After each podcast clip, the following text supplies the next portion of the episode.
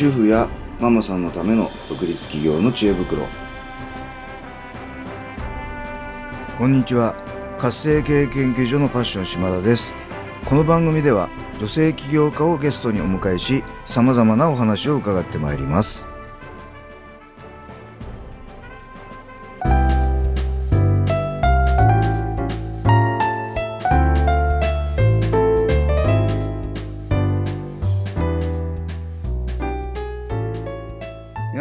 ちは。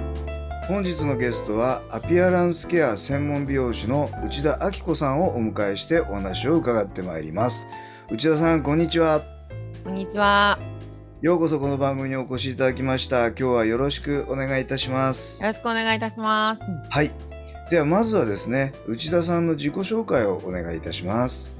はい、えっ、と、はい、私はですね、横浜出身で、今現在、神奈川県藤沢市湘南の地域で。えっ、と、美容室をあの開業しておりまして、えっ、と、はい一応美容室30年という。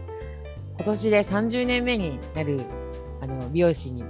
になります。素晴らしい実は私、あの出身が平塚市なんですよはは、そうなんですか。はい隣、隣の隣ぐらい。そうですねはいありがとうございます、はい。で内田さんこのアピアランスケアっていうのはどういう意味なんでしょうか？はい、えっ、と、アピアランスケアとはですね、あの医療の業界で使う言葉ではあるんですけども。そそのまま言うと外見のケアと言います。はいはい。で、外見のケアっていうのは、えっと、がんセンターの職員さんたちが。がん患者様のためにやる、あの、施す。その。なんていうか、外見のケアのことを本来言うんですけど。はい私は美容師としてできるアピアランスケアっていうのを勝手に決めて幅を広げて美容師が行うアピアランスケアとして皆さんにご提供しているということになります。なるほどはい。あの例えばさっき打ち合わせの時に伺ったんですけどあのがんになられてうん、抗がん剤でこう全身の毛が抜けてしまうみたいなはい。そういう方々のまあなんかお手伝いみたいなことをされてると伺ったんですがそうですね。あの、始まりからもう明日から抗がん剤の治療やりますよって言われた時から終わって髪の毛が生え揃うまでずっとだいたい約1年半ぐらいかかると思うんですね元に戻るまで。こ。んなにかかるんですね。もう、はい。終わってからもまた生え揃うまでに時間かかるのでその間のサポートをずっとさせていただいてます。なるほどですね、はい。でそうするとやっぱりあのお客様は女性の方が多いんでしょうか？女性の方が多いですね。なるほど。はい。まあでも男性もやるはやるんですか？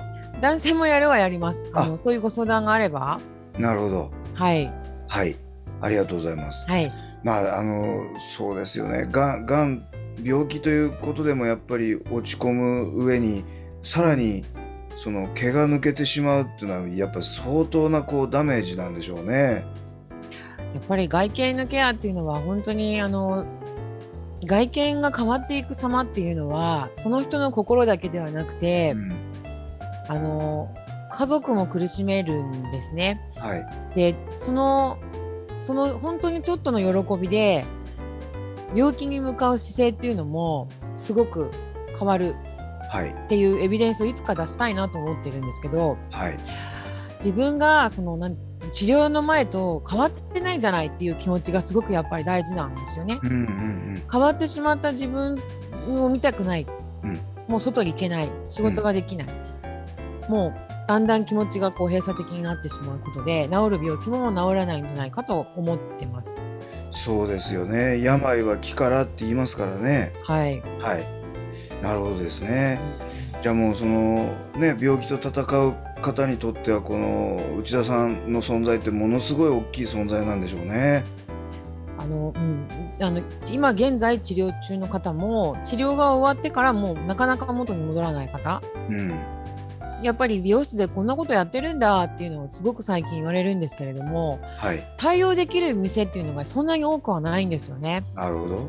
だから余計にあのさ探しても出てこないとか、なかなか難しいところなんだと思うんですあの美容室っていうイメージは皆さんあると思うんですけどそうここまでのケアをしてるっていうことまでは調べられないところも多分あるのかなと思ってて、なるほど。うん、じゃあ逆に今日内田さんのことを知った方々はラッキーですね。あこういう人もいるんだっていうことを知ってもらえると、ある時ポンと思いついた時にあそこにじゃあ相談してみたらっていうのを自分の時ももしも周りの大切な人たちがそういう思いをすることになった時もアドバイスというかお伝えできるんじゃないかなと思ってますね。はあ、ありがとうございます。ははいい、では内田さんがこの仕事を始めることになったきっかけというかなぜこの仕事を始めることになったんでしょうか？えっ、とアピアランスケアを始める仕事っていうのはものすこのここまでの経緯がすごい長いんですよ。はい。どこから どう始まるかあれなんですけど。もう元の元は本当に私もなんだかちょっとさいお分からなかったんですけど元の元は私の父が身体障害者でうん。身体障害者の姿しか私は記憶にないんですけれどもはい。でも身体障害者だからといって私が父に何かしてあげた記憶が父が亡くなるまで全くなかったんですね。私はこの身体障害者であった父に何か父の手足になれるようなことをしてあげたのかなって、あのすごく思ってましてうん。でその償いではないけれどももしも今後その手足になれるような人たちがいたら私は美容師として手足になれる人たちがいたらその人の力になりたいと思うのが根本にあったので、うん。えっと、訪問美容をやってこれから生きていこうと思ったんですね。年を取って。はいでそれ訪問美容で自分で美容室が選べなくなった人たちのために私が動きたいっていうのが、あの最初の活動の始まりなんですけど。なるほど。でそこからあの独立してお店のお客様をどういう人に絞っていくかっていうことで、まあ、それでまずは一つはアレルギーのお客様をまずどうにかしなきゃと思ってそれがまず一つ。はい。ででそのアレルギーのお客様とこうたこう対応しているうちに化学物質過敏症っていうあの全てもう全部あの全部ダメな匂いがダメだったりとか、ん。すごく重度のアレルギーの方に会うことになって、うん。でその方のお話を聞いてるうちに美容室に行けない人が世の中にはたくさんいるっていう話になりました。なるほど。でじゃあもうすごい私はしょってますけどじゃあどそういう人ってどんな人なんだろうなって言った時に最終的にその投薬治療されてる方とかもともと先天的に髪がないと。あと免疫性の病気で多発性の脱毛を起こしてしまう人とかもいてはい。さまざまな理由でそういう外見的なケアをあに困ってる人っていうのに最終的にはこう当たったというかあのあこんな人たちもいるんだなっていうのが分かったんでどうせだったら全部対応できるようにせしようと思って今に至るっていう感じなんですね。なるほどうん、いや素晴らしいです本当に。ありがとうございありますがとうございます。はい。では内田さんがですねこの仕事をするためのミッション使命を教えてください。使命はですね、そうですね、いろいろあるんですけど、えっ、と、今私が使命としていることは、はい。髪の毛なんかあってもなくても同じうんっていう、髪の毛なんかあってもなくても変わらないというスタンスで、はいある人もない人もできるおしゃれっていうのを目指していってるんですね。なるほどなんで、ある髪の毛があるから何かができ、何でもできるってわけじゃないんですよ。うんででも髪の毛がないから何もできないってわけじゃないんですようん。うんでもそういう髪の毛とか肌に何か症状があっても自然にそういうものが使える世の中になりたいなそう差別的な意味合いですね。うんあのすごく心が落ち落ち込むようなこと自分がなんか髪の毛がないんだってことに対してその劣等感を感じるような世の中を変え変えたいんですねうん。うんなんでウィッグとかっていうのはなりおしゃれって要はなりたい自分になれるための動作なのではいなりたい自分にならせてあげるのが私の仕事だと思ってます。いや素晴らしいですね、はい。いや本当になんか感動します。ありがとうございます。や いや、はい。はい。では、えー今までもう先ほど30年ね、うあの30周年だっていうふうにおっしゃってまして本当にすごいなと思うんですけどもこの30年間ですねはい。あのいろんなご苦労があったと思います。あのどんな点に一番苦労されたのかそしてまたそれをどういうふうに乗り越えてこられたのかうんぜひあの教えていただきたいと思います。一番苦労されしたのはやっぱりどたなんでしょうね。競競合が多くてああはい。たななんていうんですかこうあのささ差別的、さはい。差別差別じゃなくて差別化。差別化をどうしようかなっていうこと、私はあそこと違うことをやっているって言っても、基本的に使ってるものが同じだとみんな同じになっちゃうわけなので、そのその中でどうやったらうちの店はこうなんだよっていうのを差別化させるためのうん。方法っていうのがすっごいやっぱり苦労しましたうね。ん。はい。多分資本力で言えば大手とは戦えないしはい。でも同じくらいのレベルっていうか同じくらいの個人事業主のあの感覚だとやってることがみんな同じだからうちに来てっていうその強みっていうのが見つけ出せなかったんですね。はい。うん、それが一番やっぱり今までで独立してから苦労してました。なるほどですね。はい、でそのご自身のそのまあストロングポイント多分そのお父様への思いっていうのに気がつかれてそこを見つけた感じだと思うんですけどうんはい、どどうやってそこを見つけたんですか？えっ、とまずえっ、と多分差別化とかえっ、と他者と違うってことを探すには社会の問題に注目すればいいんだろうなってさっきうん。思ったんですね。うん。で社会の問題で私の美容師に関係することって今現在何何だろう？っていう時に、一番最初がアレルギーだったんですよ。はい。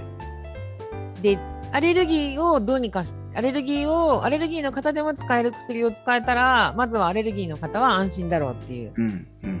でそのえー、と今現在もアレルギーの患者患者さんがすごい増えたことと、生まれてくる子どもたちがアレルギーをすごい持ってるっていうことがまず私の最初のターニングポイントだったんですね。なるほど。これをなんとかせねばと、はい。うん。そこから始まってます。なるほどいやあの非常に参考になる本当に素晴らしいお話だと思います。うん。はい。あのやっぱり人のお困りごとここがやっぱりビジネスの原点ですからね。そうですね。はい。うん。ありがとうございます。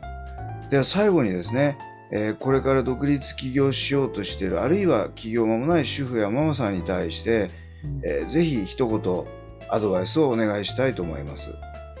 もうなんかそんな偉そうに言うことじゃないんですけども、はい。あのーたくなんかこう勉強私の場合は無知無知から始まってるんですね。あ、いえいえ。はい無知とあと行き当たりばったりの度胸みたいなところから始まっててお店なんてお金出せば作れるし、うん自分の技術があるからやっていけるなんて軽く考えてたんですがはい。あのでもおかげその軽く考えてたおかげで無知だったから人の話がすごい聞けたんです。はい。で自分の目指そうと思ってる業種だけじゃなくって他業種の方に耳を傾けて他業種の違う方面からそのものを見てる見るところに自分を移動させるというかうん。私の立場からものを見るのではなくて他業種から同じものを見てる目線に合わせて人の話をすごい聞きに行ったんですよ。はい。そしてどこいろんなところからヒントをいただいて今にこんだけ専門性を高くしてしまった美容室になれたのでやっぱり自分のそのなんていうの立ち位置だけでものを見てるとすごすごくもったいないなって思ってますね。はい。うん、ありがとうございます。